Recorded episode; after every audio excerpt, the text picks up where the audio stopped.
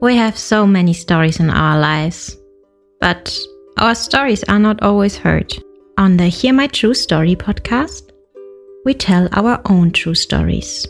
Before the white car backed, our head teacher had scattered. Looking at him, I could only see his tie that was flying backwards, waving at us, and he disappeared in thin air.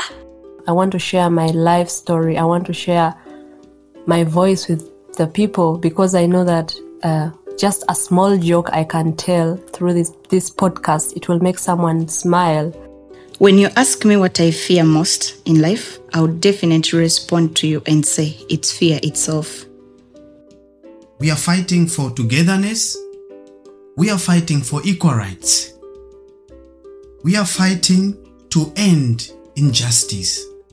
You don't have to be a storyteller or writer because guess what? Life writes the best stories. Hear my true story. This is your favorite time of the week with your number one one podcast. Hear my true story. Uh, I have started recording. Uh, please, please, our dear listeners, let me start this again. Uh, welcome again to our podcast.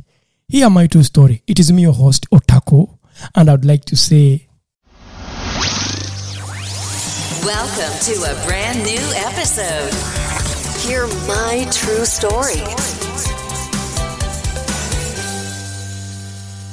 Yeah, uh, our dear listeners, guess what? I started a podcast without recording. And now I want to ask our guest again. Could you please again introduce yourself? I was not recording. I don't know how it happened, but I was not recording. of course, with a lot of joy, Otaku. Um, I'm so happy to be here with you, and of course, I I, I like to um, present myself again. My name is uh, Kathrin Goosses, um, but you always call me Kati, and um, I think it's the right name for me. Um, and you um, you asked me about what I do, so I'm a theater pedagogue, um, which means that I um, I am a theater practitioner and I'm working mainly with young people, young adults, people who are interested in theater but are not um, professional theater makers. Um, anyhow, um, always questioning the the um, the word professional theater maker because anyone can do theater and that's the main purpose of my work also I'm currently working in a theater which is called Schlossplatztheater in Berlin. And um, I'm organizing projects, um, I'm organizing um, long term projects for young people and short time projects in schools and um, also international exchange um, projects. For example, currently with um, a group of in Italy, um, and um, yeah, that's mainly my everyday everyday work. And I'm also involved in an organization called IDEA, International Drama and Education Association and um, organizing over there in together with my colleague Nefeli Angeloglu um, the Young Idea meetings, which is called uh, meetings for young theater pr- practitioners um, all over the world. Um, Idea, I have to say, is an organization that is trying to strengthen um, theater work um, in education all over the world and yeah, we organize meetings with with young practitioners who are interested in an exchange. And yeah, when you talk about young people, you're working with young people there in Berlin, and then you are working with young people globally with idea. Why? Why do you always choose young people? I mean, what is your story? Why young people? It's it's actually not really true. I I know I just said it. Um, um, so um, in my theater, um, the main um, people who who come there and who are willing to to play uh, and to to get to know theater are young people between six and 19 years old. Um, so that's what i mainly do in everyday life. Um, um, young people um, are for me of course um, always a, a, treasure of ideas of energy and of um, really artistic and beautiful stories um, that come out of them, like uh, without without stopping. Um, but I also worked with older people in other contexts. So I also gave workshops for people over 60 years old. So um, I would not like to um, to stop my um, the purpose of theater pedagogy in any um, age. I think it's it can be beautiful for for anyone in any state of of their life. Oh yeah, that is true. because the theater really makes it heals someone from the you know me when I'm stressed. I just like to go and tell my personal stories, and I get back to really I mean, this is the reason why I, I, I am part of this podcast because I like sharing my personal stories, telling stories, experiences. Yeah. so, um, for the listeners who are just joining us in this episode, please listen to the previous episode with Kati. She talked more about young idea, and now we are continuing with the conversation again. So, uh, in your leadership of young idea, I mean, what are some of your experiences as the leader on a team as a co-director, what are some of the experiences that you find, you know, that someone should always consider to be part of a global network and as a leader that they should always have in mind? Uh, I don't like to call myself a leader. Um, I'm always trying to to get to facilitate to get people together. And then as soon as they go together i like to separate the leadership in everyone who is there um, which by the way worked really well in the last uh, young idea meeting. Um, but of course leader means to do the boring work. So um, we um, we organize for example the fundings um, for for young idea meetings.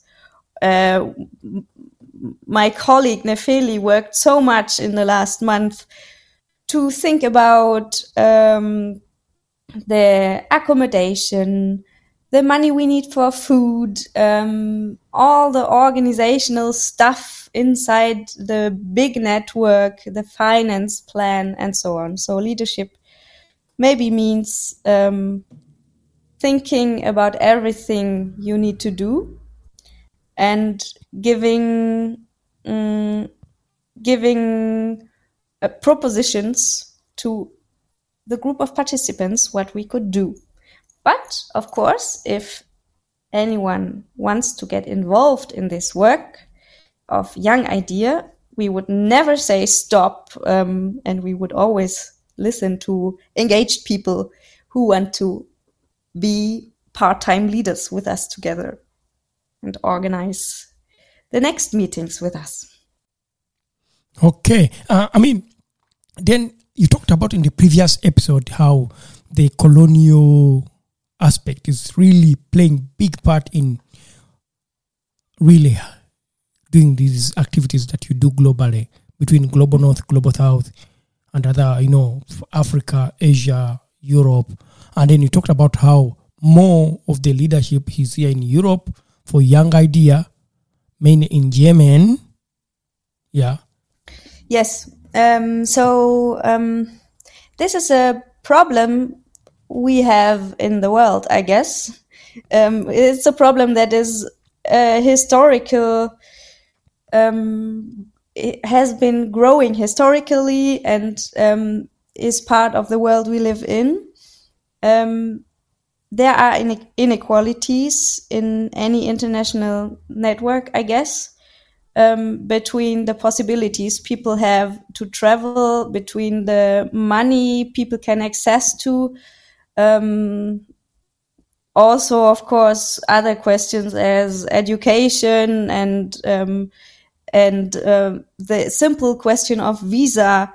Um, could can I travel? Uh, am I allowed to travel to a certain country or not? Um, and who is actually deciding if I can do it or not?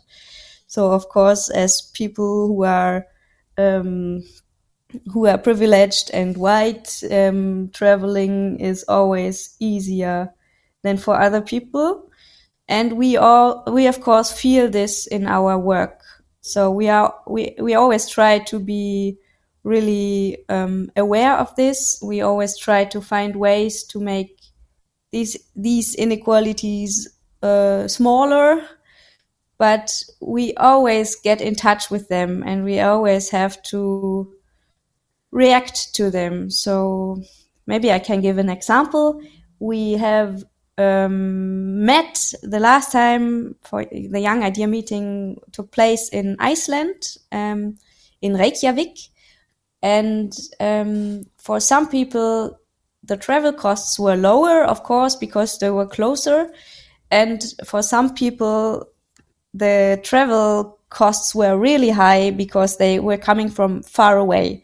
But then also, um, for the people who came from far away, um, the the money that would cost the flight was a lot more than it would have been for me, for example. So we could not meet. And this is one of the problems we have. If we would have endless money, we could do an international meeting maybe that is a lot more um, diverse. But with the possibilities we have, we always get to this point mm. where people cannot travel. I mean, you, you talked about um, when you talk, you know, colonial perspective is there so much uh, between these collaborations. Uh, you talked about visas. Do you have any personal experience as uh, a co-director of uh, Young Idea dealing and organizing these uh, exchanges? Yes, we have. Um, we we actually um, had a meeting in Lomé in 2020, like in January 2020, with a group of um, people from mainly Germany and Togo, but also from um, the Netherlands, France, and Peru. And um, we, um, at the end of our last meeting, we decided, okay, the next meeting will be organized by a group of Togolese students that is willing to um, to organize our next meeting in another country, which would be Iceland. So this was our starting. And um, then we had a long process of, it was over a year, long process of trying to find ways to work together. First problem was we didn't have good internet connections to talk to each other and to plan the next meeting. Seven, second problem was the money was still coming from from Europe, um, and um, then the group of Togolese students got smaller and smaller, also because they um, they were not yet organized in an association, so they didn't have a strong um, background organizations behind them. And then we um, organized the next meeting in Iceland, mainly again um, people from from the older group, from people from from Germany, and we met there, and we found fundings to finance one flight from um, Togo to um, Iceland, which was, I think, almost 2,800 euros. Uh, 1,800 euros, and the person who was representing this whole group of um, really um, involved Togolese theater practitioners and who really was um, also representing another association over there and really was interested to come didn't get a visum and uh, the funny um, fact about this even though it's not funny at all but it was the french um, embassy who decided that the person would not get a visum. So i was asking myself why? If a person from Togo wants to travel to Iceland, why um, the hell the French embassy is deciding whether the person is trustable or not? Mm. So I guess there we get really fast to the question of colonialism. Yeah, because um, Togo was colonized by France, Um, it was actually colonized by Germany. but then given out to France. And then the admin- administrations was given to France, but it's just another way, I think, to it. It's you could call it colonial. That was after the German lost the First World War. Then Britain and France took most of the territories of German and they governed them. Of course, they ended up being colonies, as the way you said. Uh, I mean, it is so interesting that the, the French embassy decides for someone who's going to Iceland to get a visa. That was really crazy. I mean, didn't you feel really pissed about this whole ideal of visas? How easy it would be for someone from France to go to Togo than someone from Togo to come to Iceland. So I was really pissed, but I think the person who want, was um, planning to come um, had a lot more um, emotions about that, and I think it would be interesting that you you maybe talk to him one day and invite him to the podcast to talk about this topic. Yeah, definitely. Because it was a long process, but it was not only him who was really shocked about the um, about the situation. It was actually the whole group of young idea participants, and there I think we we in the last meeting in Iceland we could feel um, a really interesting and nice international solidarity in the group. Um, everyone was waiting, and then everyone um, got the bad news, and um, everyone was emotional about it in the whole um, in the whole international Young Idea Lab group. And what was, I mean, what was the reasons for the denial, the denial of the visa? there were three reasons called. One reason was um, the French embassy didn't think that uh, the person could pay their um, accommodation costs and food costs in Iceland, which was not true at all because the association in Iceland organized everything and also sent trustable papers to the um, to the embassy. Um, that showed and proved that the stay was organized and paid.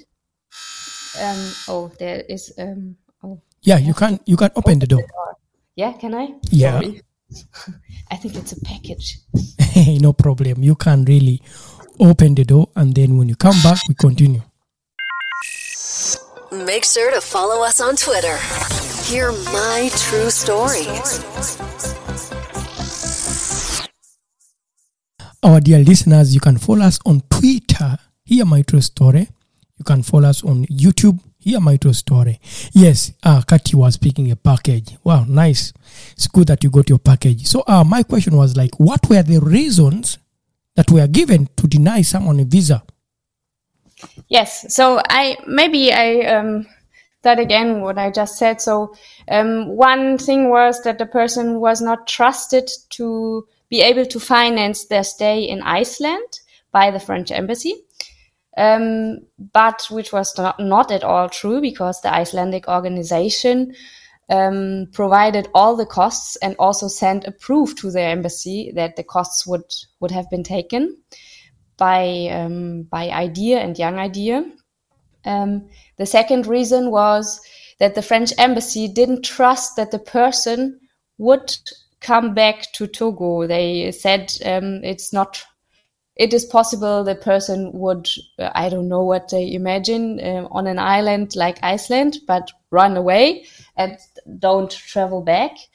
Um, and um, then I think um, another reason was they said that um, some papers were missing, but this um, I don't know so much about this. So um, they gave they gave at least two reasons that we could not um, understand. Uh, we already bought the flight, so um, the money was or parts of the money were lost, and he did have a proof of everything he needed. Yes, and um, that's it was a hard work to get um, all organized the flights, organize the stay, organize the the visum papers. And he was not the only person of the group that had a lot of difficulties to, to get a visum. There was also a person from China who organized, um, who had to send, I think, 28 papers or proofs for this day. So uh, a long list of proofs. Um, so that is why other people could also um, understand the situation. Mm. and we actually, as a group, um, we decided to in, um, to include those experiences we did with the embassy and visa problems um, in our performance and talk about it during the meeting. Yeah. Yeah. Yeah, I, I mean, it is really a bit uh, the result of pre-colonialism that is really happening, that happens up to date, the neo-colonialism that is still happening. Uh, you can't be, you can't imagine.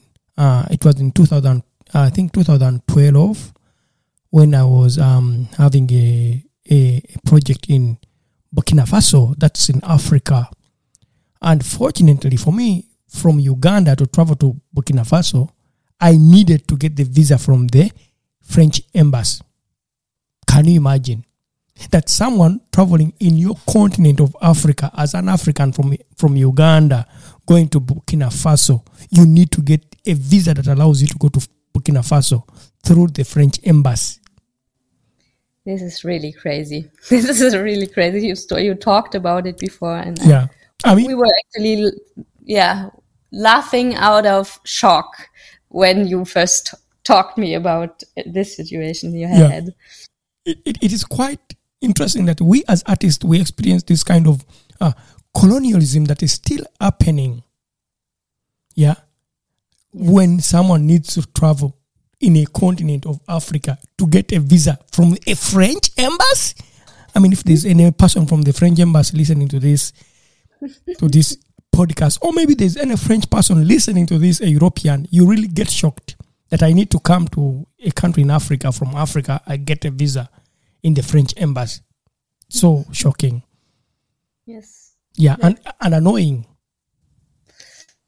Yeah, and it shows it shows us that structures are still in their colonial contexts um, in many countries.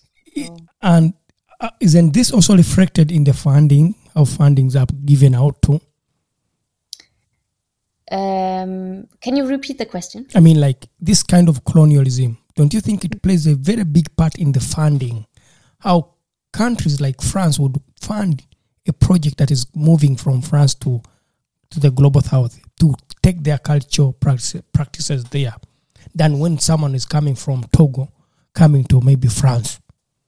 Mm-hmm. Mm, I think yes. I think the the the financial structures. I mean, neo-colonialism is mainly working through finances, isn't it? Yeah. So I think there are many many ways you could analyze the structure of finances in connection to colonialism uh, and neocolonialism. So we could start to collect, and I think we would find 15 or 20 different ways of uh, of how this is connected to colonialism. Um, I think one one topic is um, yes, um, if uh, German people go to to um, for example to Togo, they get they get a funding, um, but actually also um, German people could finance people from Togo coming to Germany. Um, this I have to say, it's it, it's working, but the money is still German. So um, who is the one who decides um, how the exchange will take place, for example?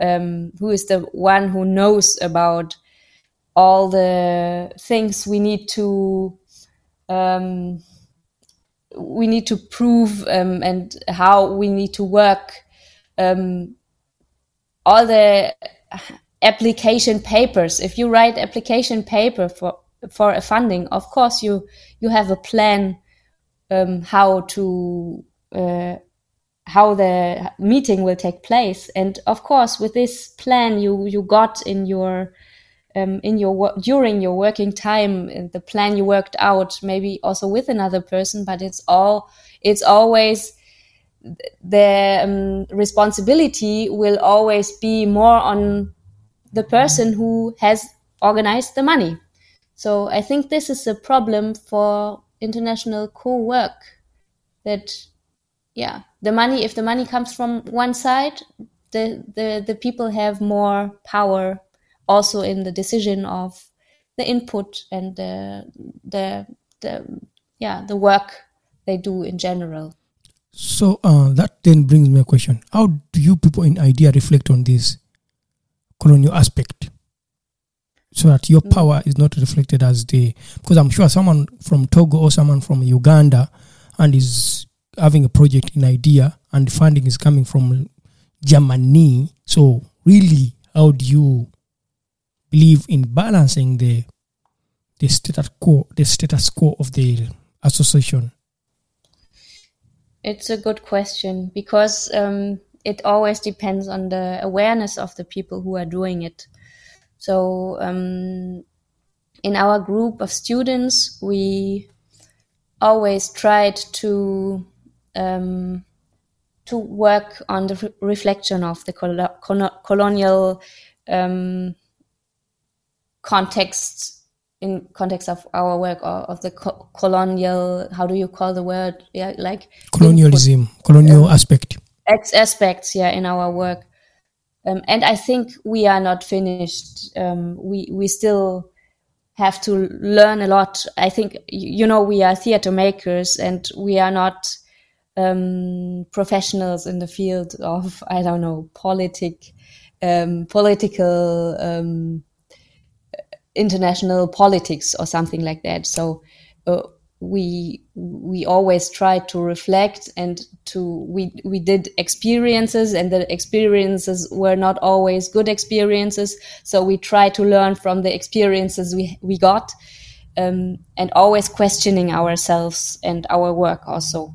So I think that's the main thing we can and have to do is always questioning what we do and always trying to also find um, um, people who who are willing to discuss with us and people who are um, who can give their voice um, to to make it more equal. So what we did was we did the first exchange in Togo. We made the first experiences we of things that didn't work out and we reflected them in a publication we did um, after the meeting in Togo. We also had many discussions among each other with the Togolese group. And in the publication, we have, for example, texts from students from Germany, texts from students from Lomé, um, from Togo, and um, always also text from our like uh, from our interviews and discussions we had with each other on on those topics. But but do you think you can separate politi- global politics from the global artist organization uh, collaborations? No, of course not. I think you can never separate it. Um, I just wanted to say some people have maybe um, studied something or um, worked a lot in the field of um, international work, always thinking about or uh, learned a lot of, about the neocolonialistic uh, structures. But we don't have to forget that we are um, we are artists and we are not professional in those fields, and we have to um, still have to handle them and still have to to to learn about it. So yeah, I think um, we could be a lot better if we would um, not be artists, but we are artists, and we we have to. Uh, yeah, have to have to do it besides the rest of the work we do. I don't know if I can, if you, you understand what I mean. Yeah, personally, I can really understand what you mean, but I don't know about the listeners. Maybe they will also understand what you mean. Yeah. Yeah. Yeah. uh, I mean, theater work is always political work. That's something you cannot talk about a topic um, without having a political meaning in, inside of the topic. Even though you don't want to talk about politics, politics will be inside. Even if, if you ignore it, it's your way of expressing it. mm. Um, so, yeah, but um, we are not um, we are not uh, specialists in um, um, how do you call them international politics, for international example. politics. Yeah, I, I get that, but the, the, the- I understand your point very well, as me myself, and so th- then that brings me to another question. You are a, a German white person. Do you think it's really uh, a good thing someone to understand their white privilege, and can they really use them in their in such collaboration with global south use- and the global north? to use the white privilege good question. I, I'm, I'm not sure if you use it. I mean you use it all you always use it also if you say you don't use it. Uh, it's always there. Uh, i mean what what we can do is provide money and try to not be the one who um, who decides what to do with it.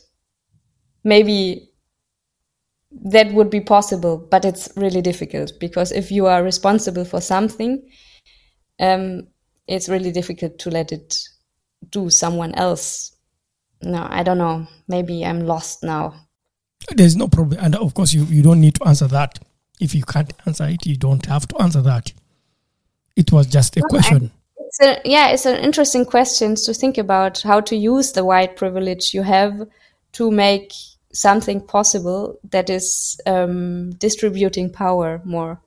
So maybe if I think about it now, one of the best things would be um, something that you or already um, know about also like um, sharing um, sharing power in any position that you are. So um, for example the co-directorships the or the yeah i mean the the idea of co-directing is always a way of sharing power even though we don't have to think that the power is shared equally um, because that's white privilege that it's always there.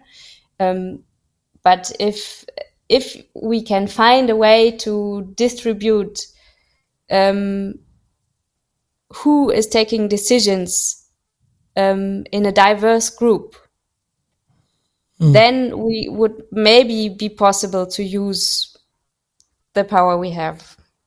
I don't know if this is a yeah, it's just a thought. Maybe this is another discussion Yeah. I would really love to Yeah. have with, with many people. yeah yeah I understand this is really another discussion and another thing but because as doing collaborations and doing exchange programs you can't um, not you cannot fail to meet issues like colonial power aspects neo- neo-colonialism happening as me as me otako myself i was really given a hard time during my world tours most of the times getting visas stopped at uh, airports staying in the queue longer than anyone because I was in a world tour where we had people from Hong Kong, Thailand, Bangladesh, India, you know, uh, then France, and I was from Uganda. And most of the times I was the last person to leave the queue on borders, crossing borders. People could always put me aside and in, question me why am I traveling? What am I going to do there? Why am I having this visa? How, how long am I planning to stay?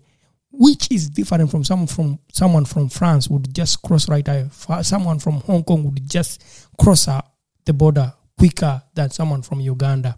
So there was also balance, and I was the only black person. So it was also playing a very big role, you know. So I think with my experience, I think as when as person someone knowing the information about their privilege as white people can also be can be good in such collaborations to be informed about their the privilege and also to use your privilege for other people to use that space that supports them positively. Mhm. That's what I think. Mhm. Yeah. Good point. Yeah. So uh you as in you have done many collaborations and tours. Yeah. That's according to the from the conversation we had. If I want to do a tour or a collaboration, what would you advise me as someone who wants to do such something like that? What would you advise me to do? Or for If- anyone listening, for anyone listening would like to do a tour, a collaboration, what advice would you give them to consider before doing Global North and Global South?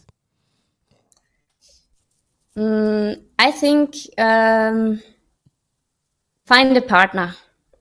It, it, any anywhere, if, you do an international collaboration, you need a strong partner uh, in another country, um, because you need a person that is sharing power with you and sharing decisions with you and um, maybe finding also their own finances or um, giving new um, perspectives to your ideas. And if you are able to find a strong partner somewhere who is carrying all the um, the program ideas and also the decisions with you, then the co-working will be a lot more easy um, in an international context. But this also means you have to get to know someone really well before, because you need to trust each other. So um, before starting a, a collaboration project, I think it takes a long time to find a partner that um, could um, could be your yeah your your strong collaboration partner. Maybe that means uh, traveling, getting to know people, getting no- to know their work, um, see what other people do, and not um, only concentrate on on your own work. Um, it means yeah, going somewhere before the actual meeting um, and see what the other people do to be more open and to to know also who is maybe able to do that work together with you. Okay, that, that's a real good advice because I've seen uh, people doing collaborations and they don't have partners in the countries they collaborate with. They find difficulties in doing, in realizing their goals of the project. Yeah, and sometimes I I mean the the experiences I did um, I did some of them now, were also that we we thought we have a partner who would who would take um, responsibility, and at the end they didn't. so this also can can happen, um, and this is also part of it. So you always, yeah, it, it needs time to um, to create a strong collaboration between people. Mm. I really get that. It, m- it means you need to have funding to realize that. Yeah, funding and friendship. Mm. So, uh, for our, for our, for for the audience, I would just like to ask you: Is there anything that you would like to talk about that we maybe have forgotten to talk about? You can share with the listeners. Um, I think no. I think the the most interesting thing then would be for maybe also the other listeners to hear to hear all the voices from the people who were part of our last meetings and to hear different perspectives because this is what we do. We uh, have diverse perspectives in our network, and my perspective is only one. So um, next interesting point would be to hear more more people. Yeah, I mean, uh, on our podcast, I really, I'm hoping to really having more people from young idea, maybe also the big idea, to hear their personal stories. I mean, why are they part of such a big network? And if I can have the presidents of the big idea, maybe get the other young people from Togo, maybe from Uganda, maybe those who are coming from other parts of the world, Peru, you know, yeah, Yes. to hear their views about young idea and how it works in their country.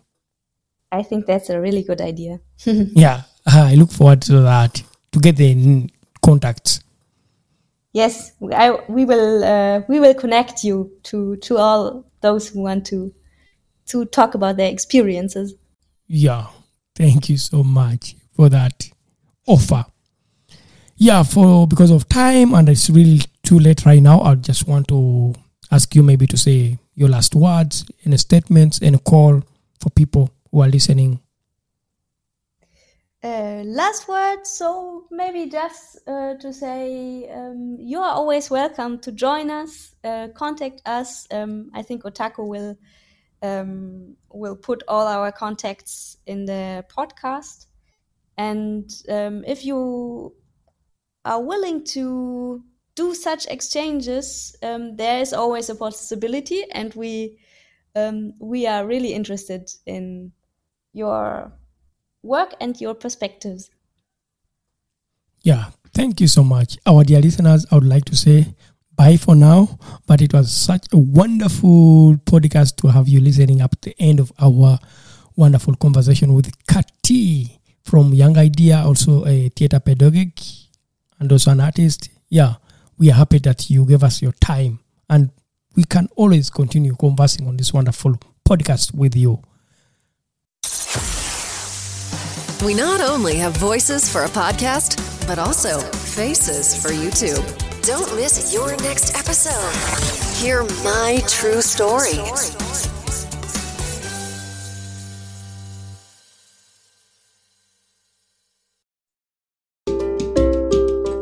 Thank you for listening to our podcast, Music by Edwin Matovu, hosted and produced by Otako. Subscribe to our podcast for more stories and visit us on our website, hearmytruestory.com for more stories. All the links are listed in the show notes of this podcast.